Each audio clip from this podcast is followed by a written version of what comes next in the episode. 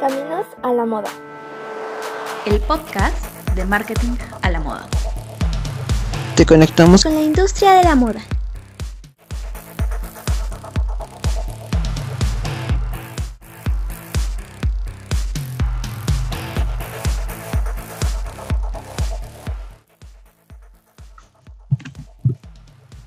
Hola Fashion Try, ¿cómo están? Oigan, hoy en el episodio vamos a escuchar una entrevista con Rosalina Villanueva. Ella es presentada en las ponencias que imparte como analista de tendencias en WGSN. Y bueno, yo la conocí en Intermoda. Eh, hay que mencionar que, pues gracias a la pandemia, este tipo de ponencias son posibles en estos trade shows porque son personalidades que no habrían podido asistir al evento físico. Rosalina está basada en Nueva York y dio la conferencia en streaming en vivo. Yo de esto me enteré hasta que em, yo me enteré que esta conferencia era parte de la experiencia de vida, es decir, que no iba a estar físicamente Rosalina en el evento hasta que ya estábamos agendando la, ponencia. Entonces em, la hicimos unos días después de que terminó Intermoda, no fue eh, en esos días ni en el evento físico, ya no estaba. Y bueno, pues gracias a, las condiciones ¿no? de, que nos obliga la contingencia a tener, pues esta entrevista fue posible porque yo pude conocer a, Rosalina, no identificarla en la plataforma Intermoda y pues ella pudo acceder a hacer la entrevista por Zoom. ¿No? Entonces, bueno, ella lleva años trabajando en la parte de detección de tendencias y ha trabajado en CNA, en StyleSite, aparte de lo que hoy hace en WGSN. Y hoy van a escuchar la entrevista que le realicé hace unas semanas. Les pido una disculpa porque hubo partes que no se escucharon bien. Eh, la entrevista la realicé desde mi casa, su casa, y mi internet no ha sido lo máximo desde que empezó la cuarentena. Entonces hubo partes que logré arreglar en la edición del audio y hubo otras que no se lograron. Entonces, bueno, sin más, les voy a dejar la entrevista.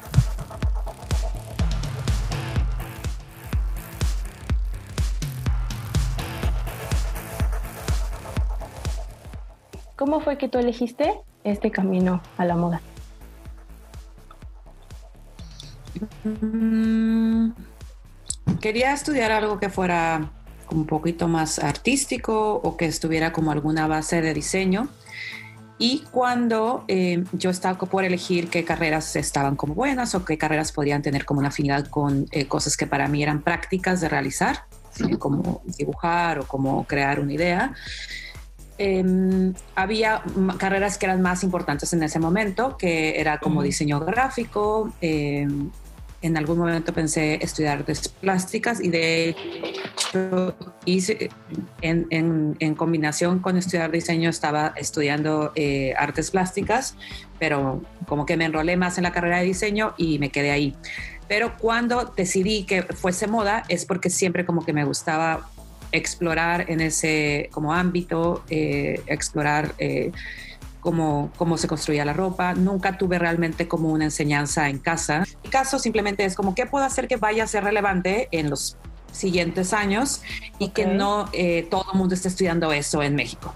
Eso fue en, el, en 1999 que yo estaba pensando eso, hace ya un tiempo, y a fin de cuentas dije, ah, bueno, voy a estudiar moda.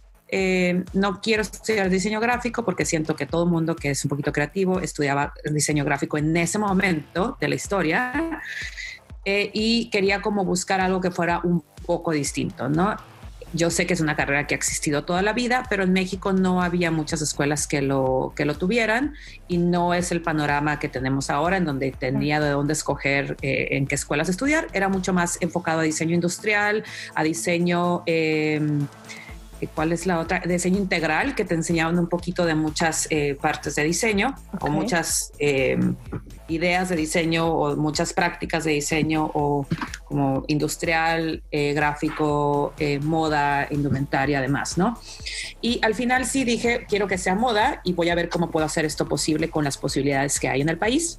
Y encontré en dónde estudiar y así fue que mientras estaba haciendo eso veía que me gustaba Em, intenté estar también en artes plásticas, que me encanta también, pero en algún momento determinado terminé la carrera de diseño y dije, bueno, hay que trabajar para ver cómo aprendo un poco más de este, de este negocio.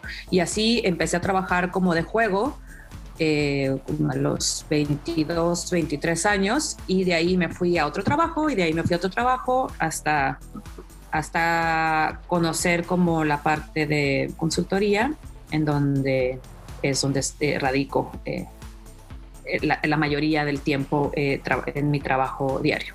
Ok, ¿y cómo fue que, que terminaste analizando tendencias en... Em, terminé no analizando tendencias, te voy a contar un poquito qué es lo que hago. Yo trabajo para el área comercial de WGCN, en donde al analizar tendencias, utilizo como la información, no estoy en el equipo que genera el contenido de tendencias, son varios equipos que son distintos, pero em, por ser un carácter de información global, y es, un, es mucha de la información eh, empieza tal vez en países en Europa, eh, nuestras oficinas están basadas en Londres y en Estados Unidos principalmente, pero hay oficinas en diferentes partes de Latinoamérica, en África, en Japón, en eh, diferentes países de Asia. y em, la parte de eh, nuestra área comercial lo que hace es eh, poder ayudar a las personas que tienen acceso al servicio y a la información de este servicio a que puedan adaptarlo para la región en donde están. Entonces, esa es la parte en donde eh, yo trabajo. que ayudo a estas marcas que están en otras regiones, que puede ser Argentina, que puede ser Chile, que puede ser Colombia, México, Costa Rica, Venezuela, Puerto Rico, y hablo con ellos para ver esta información, cómo adaptarla a sus negocios. Hay quienes eh, que pueden decir, estoy eh, totalmente globalizado, quiero que mi marca esté eh, muy a la par de todo lo que está pasando allá afuera, que si la pongo en Italia sea muy parecido al concepto que tengo acá en México, viceversa, o quiero que esté la información mucho más bajada para el mercado, qué es lo que crees que de, este, de esta información global puede servir para mí. Entonces, ese es el tipo de conversaciones que tenemos. Sin embargo, las, las personas pueden interpretar estas macro, macro tendencias como ellos quieran en sus negocios y es como una gran fuente de inspiración. Y también de lo que hace este equipo comercial es como dar un poco estas charlas que explican estas macros y que eh, dan, eh, quieren dar un poco de bajada a, a, a cada región y y entender un poco qué está pasando también con tanto el sentimiento como las actitudes de consumo que al final son eh, sumamente importantes para la decisión de compra y para la creación del producto en sí. Ok, perfecto. ¿Te refieres a estas charlas entre shows como la que diste para Intermoda? Correcto. Perfecto. Correcto. Bueno, y para ti, ¿cuáles son las habilidades que tiene que desarrollar alguien que quiera hacer, eh, que quiera trabajar con, con las tendencias? Bueno, si hay alguien que quiere trabajar las tendencias, puedes tener muchas habilidades. Hay, hay personas que pueden dedicarse a hacer, hay, hay personas que son muy buenas para presentar en público, eh, o hay personas que, eh, que, y que la presentación la tiene que hacer alguien más porque a lo mejor no es su fuerte hacer como el diseño de la presentación o hacer, entonces en la empresa o en esta empresa en donde yo trabajo hay personas que se dedican 100% al diseño gráfico, hay personas que se dedican sí a la parte de investigación, hay personas que se dedican a la parte de consultoría. Para eso necesitas tener como habilidades más analíticas, estar preparado para, investigar. Eh, así sea ser un experto en Google o ser eh, un, experto en investigación, en tener como mucha curiosidad de qué está pasando afuera y en poder Em, como este, explorar todos estos datos y llegar a tomar conclusiones de las cosas que estoy viendo que están pasando en el día a día. Esto puede ser cómo la gente está comprando en el súper, esto puede ser eh, qué es lo que la gente trae puesto, qué colores ves que son más importantes para un mercado para el otro, como esta parte analítica en donde estás observando, que por medio de la observación vas a eh, generar datos, pero en un momento determinado vas a tener que sacar conclusiones. Y eso pues pueden ser características de investigación y características de curiosidad y de cierta manera analítica, pero también puede ser una persona súper eh, estructurada que pueda hacer una hoja de Excel y que llene todos estos datos y que al final pueda llegar con un cierto porcentaje que le ayude a crear estas eh, premisas o estos resultados o estas conclusiones, ¿no? Entonces, es un poquito, o, o, alguien que sea totalmente estético y que ayude como en toda la parte en que preparas esta información, también es algo como relevante para este negocio. Ok, perfecto. Oye, y respecto a tu experiencia dando el curso de Fashion Marketing en el ITES, mm, ¿tú cómo ves que es importante conocer la historia de la moda para poder predecir entonces las tendencias? Creo que eh, saber un poquito de historia te da como esta perspectiva para poder a lo mejor hacer una crítica constructiva o a lo mejor tener más eh, ideas de dónde proviene la inspiración, de dónde proviene, saber que no todo, bueno, que todo está un poco inventado, pero que en este momento hay mucha más innovación que antes no había y que eso puede ser como una como coordinación o una amalgama en hacer cosas nuevas Em, en base a estos archivos o en base a la historia, pero generando nuevas ideas que sean innovadoras, eh, como amalgamándola con estas técnicas que a lo mejor son más tecnológicas o que están em, en nuestras manos en este día y que no estaban en los 60, en 1800 y demás, ¿no? Entonces, sí sirve, eh, siento que eh, aprender de historia de moda porque sabes el inicio de la primera camisa, cómo se llamaba y para qué era, y, y te puede dar ideas y te puede dar también argumentos de dónde estás sacando tu inspiración. Ok, perfecto.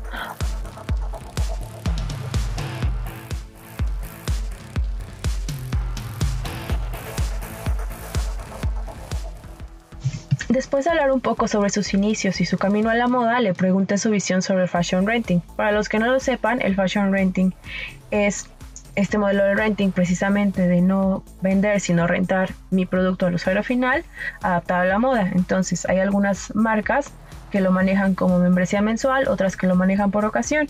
En el de ocasión te prestan 3, 4 prendas o un vestido, una prenda, unos días y luego tú lo regresas. Escoges entre varias opciones que ellos ya tienen eh, que ellos ya tienen curada, ¿no? Una selección curada.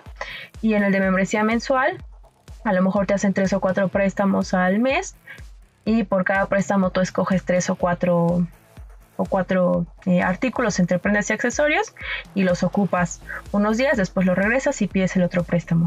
Igual tú escoges entre una selección curada. Como tal en México no hay un sistema de membresía mensual, yo no, no he visto a pesar de que estoy investigando. Em, hay estas marcas que te rentan el vestido de ocasión, que a lo mejor tú no quieres gastarte todo el dinero en un vestido que no vas a volver a ocupar, no más que una vez para un evento. Por una parte de lo que cuesta el vestido te lo rentan, te lo mandan a tu casa, tú lo regresas eh, normal. Y hay otras eh, marcas que ya manejan esta parte de rentar prendas de diseñador, te llegan a tu casa igual, te las prestan unos días pero pues no hay un sistema como de renovación o de paquetes. Lo que manejan es a lo mejor paquetes de una, dos, tres, cuatro prendas eh, o accesorios, ¿no? Y se acabó, ¿no? Entonces, las ventajas de este modelo de negocios que ya ha estado tomando fuerzas eh, pues en Estados Unidos desde hace años es que pues estás renovando tu armario de manera constante, sin necesidad de ocupar espacio en tu armario, sin necesidad de estar consumiendo de manera voraz, ropa que probablemente después ya no te vas a poner. Creo que es una manera buena de estar probando nuevas opciones, descubriendo nuevos estilos, pero también eh, formando quizás un consumidor más culto respecto a todas las opciones que tiene disponibles en la industria de la moda. Em, y bueno, en lo personal creo que es una manera muy buena en la que el sistema de la moda se puede adaptar a esta parte de, a estas tendencias que están surgiendo de consumir de manera más responsable, como el second hand, eh, la moda vintage, o em, el swapping, este, estos eventos quizá de intercambiar prendas, creo que es una, una, buena manera en la que la industria de la moda puede adaptarse con un modelo de negocio así a estos consumidores que ya les importa consumir de manera más responsable. Y bueno, em, a mí me encantaría ver quizás una, una marca que propusiera una cosa como Render Runway, pero con puro diseñador latinoamericano. Eso creo que estaría súper bien y que despegaría bastante en unos años. Pero bueno, vamos a escuchar ahora lo que tiene que decir Rosalina al respecto.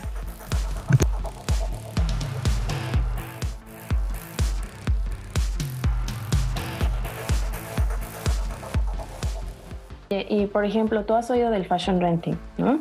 Em, ¿Cómo ves que, cómo ves la posibilidad de que se desarrollen, de que se desarrollen en México plataformas que vayan más allá de la renta de vestidos, algo más orientado hacia render runway, por ejemplo.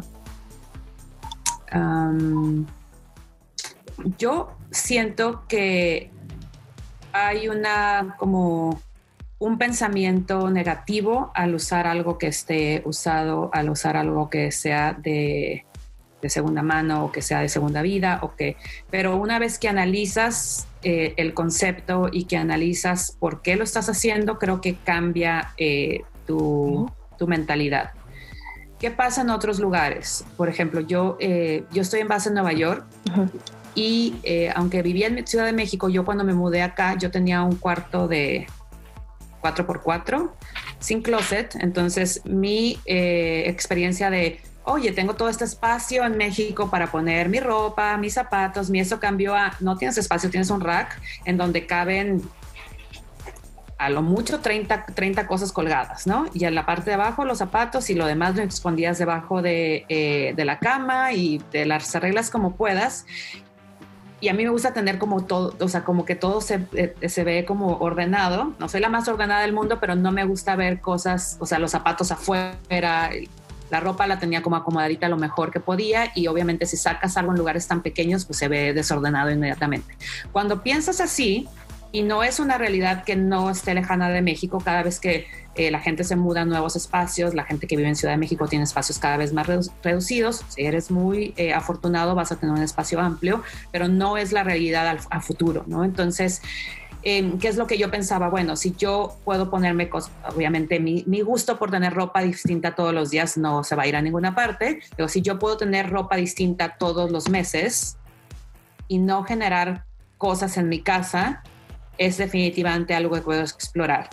Eh, la suscripción a lo mejor va en alrededor de 200 dólares al mes para que tú puedas tener eh, ilimitados cambios. Sí, tienes que ir a la tienda, tienes que escoger, tienes que todo, puedes hacer mucho del, proceso online y después vas y recoges las cosas, pero eh, sí siento que vas a tener cosas distintas, puedes probarlo y 200 dólares en una ciudad como Nueva York te los gastas en una prenda una sola vez.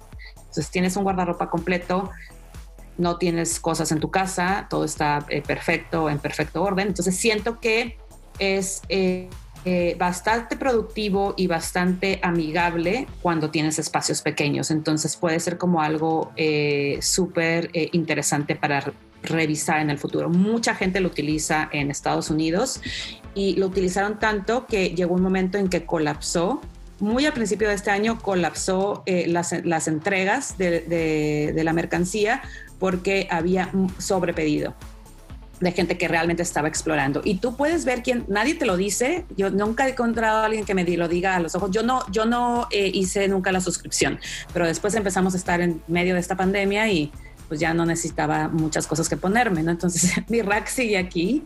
Eh, ya me, me, cambié de casa, ya tengo closets, poquitos, pero eh, el rack sigue ahí y realmente no necesito tantas cosas estando en, encerrada, ¿no? O saliendo mínimamente. Em, pero si ves quién todos los días se estrenaba ropa y les decías, te ves súper bien, y, como que eran diferentes estilos y diferentes cosas, pero no te dicen que estaban usando Rent Around. Entonces es como una manera de pensar que que sí es disruptiva, pero siento que sí te ofrece una solución a espacio, a el desperdicio que puede crear eh, que compres y compres ropa, después a dónde la dono, a dónde la llevo, a dónde esto. No siempre nos ponemos todo, entonces creo que es una idea súper inteligente y que sí podría eh, llamar mucho la atención en México en algún determinado momento. Que es lo que pienso que generaciones más jóvenes son mucho más... Eh, fáciles de aceptar algo así y definitivamente eh, el poder económico no siempre va a estar como viento en popa y creo que sí debemos de pensar en estas soluciones que por una parte son sustentables, un poquito más sustentables. Sí, entonces me decías que pues para algunas generaciones en específico, porque es una opción sustentable, ¿no? Para generaciones más jóvenes creo que es más fácil porque si, si quieres, o sea, yo no tengo problema con usar algo que es... Eh, ni vintage, ni usado, ni nada, la verdad. No tengo problema, pero sé que no todo mundo es su ideal. Pero este, creo que sí, sí va a haber cada vez más oferta en ese mercado y va a evolucionar como lo ha hecho en otras partes, ¿no? Que inclusive eh, hay marcas que venden ropa de segunda que está al mismo precio de lo que está en, en en las tiendas.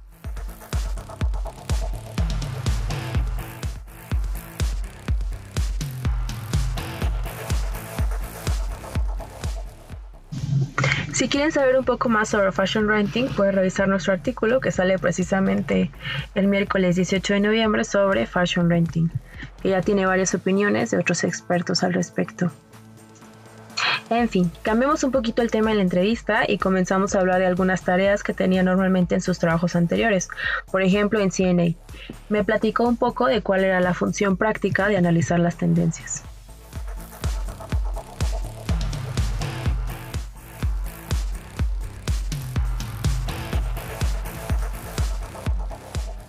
Ahora un poquito sobre tu, tu experiencia en Side, donde ayudabas a los diseñadores a empatar las macro tendencias y características específicas como materiales y siluetas a los mercados a los que ya se dirigían.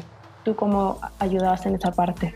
En Side, lo que, eh, lo que hacía era parecido a lo que hago acá en WGCN, lo único que era como más eh, lúdico. Era como enseñar al cliente a cómo es que tenía, cómo es que es el proceso de buscar la información, de bajarla, eh, cómo es que empiezas por las macros, después vas y ves cuáles son las siluetas más importantes, después cómo analizas las, las, pasarelas, cómo es que haces como esta investigación, cómo es que te sirve la información de históricos, es decir, lo que está en tienda ahora porque es relevante para mí si estoy preparando la temporada del próximo año para que tú saques eh, o planees eh, una, una, mejor colección. Ok, ok, súper.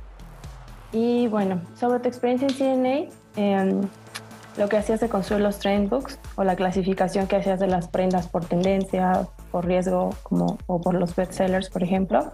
Cuéntame un poquito de, de eso que hacías en CNA.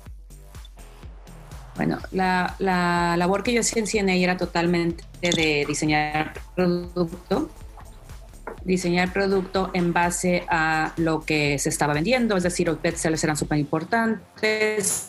Cuando tú tienes una prenda que se vende súper bien, tú tienes que explorar qué ideas o qué, cómo la puedes evolucionar para hacer eh, una prenda nueva, pero que tenga todas las características y mejoras de esa prenda que a la gente le gustó. Al final, tú le tienes que eh, dar esta solución al, cliente final en donde lo que les está gustando te prácticamente se está dando datos de es por aquí, estas son las cosas que necesito y eh, por ahí también eh, explorar qué cosas veías en tendencias globales para que pudieras como dar bajada también a que no se te escaparan temas que iban a ser relevantes para esa temporada.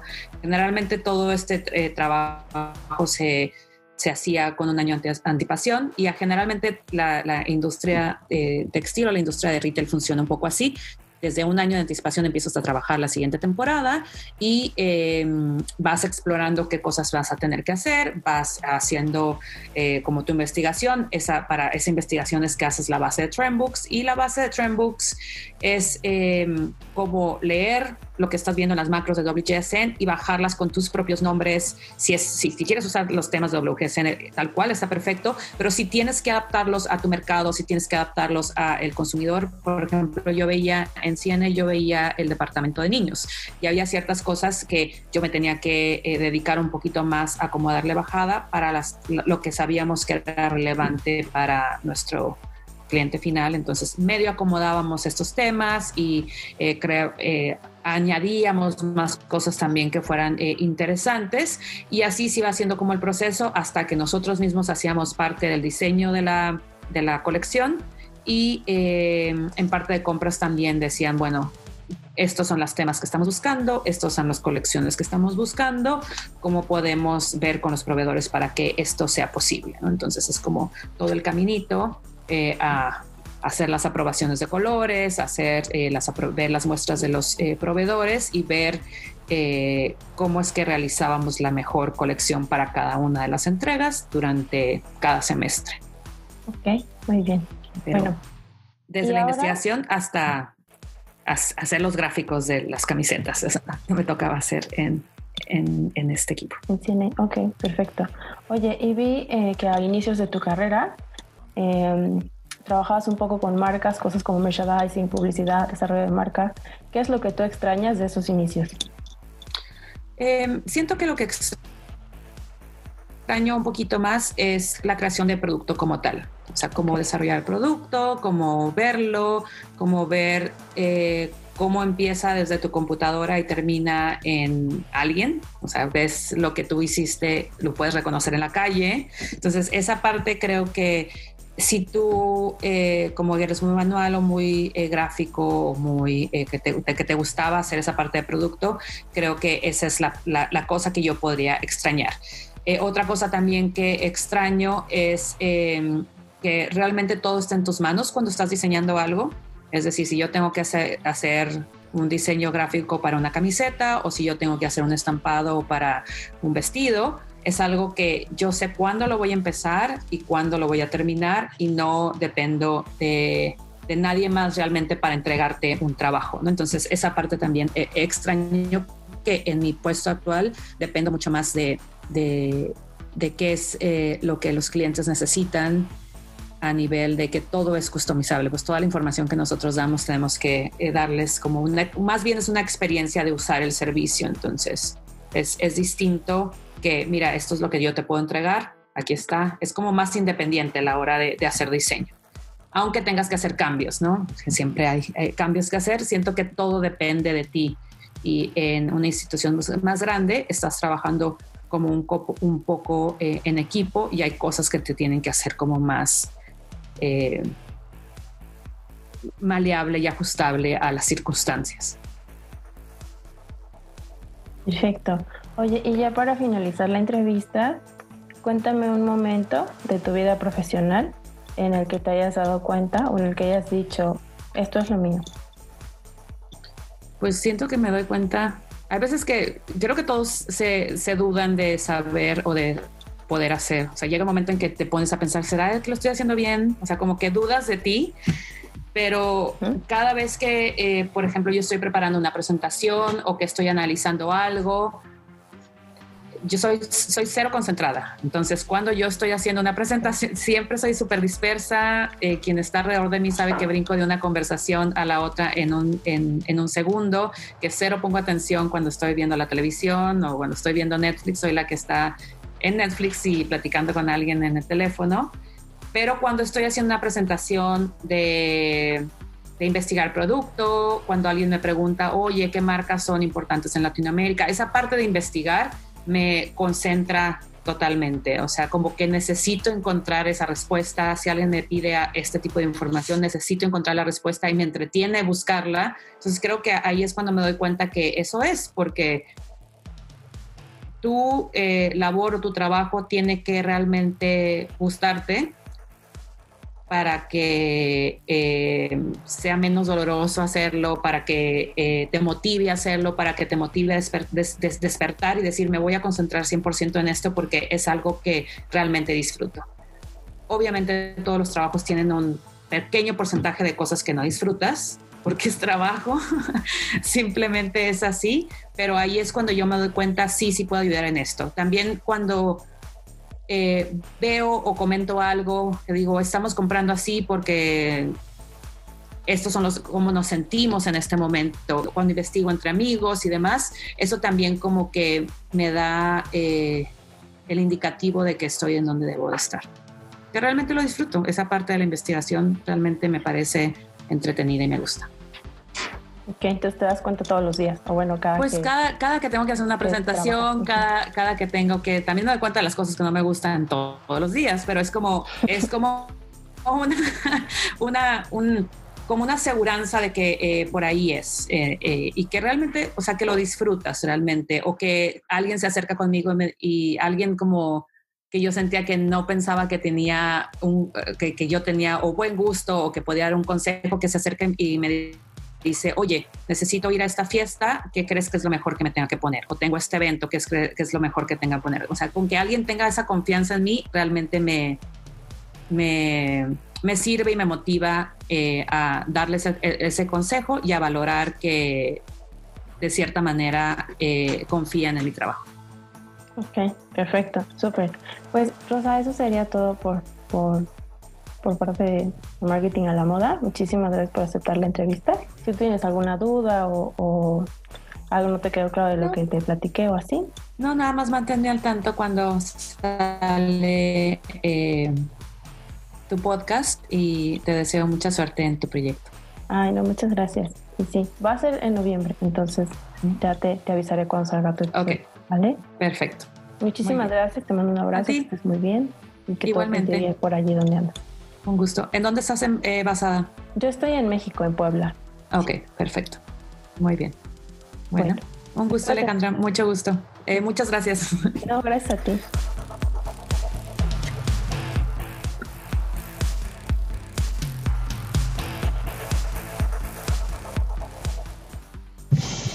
Espero que les haya gustado esta entrevista con Rosalina. Si tienen ideas de a quién quieren que entrevistemos para futuros episodios, mándenos un DM en arroba marketing a la moda MX en Instagram, síganos y suscríbanse a nuestro newsletter en marketingalamoda.com, vean los artículos que tenemos publicados. Y bueno, de parte de toda la Fashion Track que hace posible Marketing a la Moda, les agradecemos por haber llegado hasta este punto del episodio. Comparte por favor con quien creas que le va a servir escuchar este episodio o el podcast en general. No sabes cuándo podría ser el detonador de una carrera de éxito en la moda. Pero más allá de eso, el detonador de un profesional que le aporte valor a la industria y a su país. Haciendo lo que ama y amando lo que hace. Muchas gracias.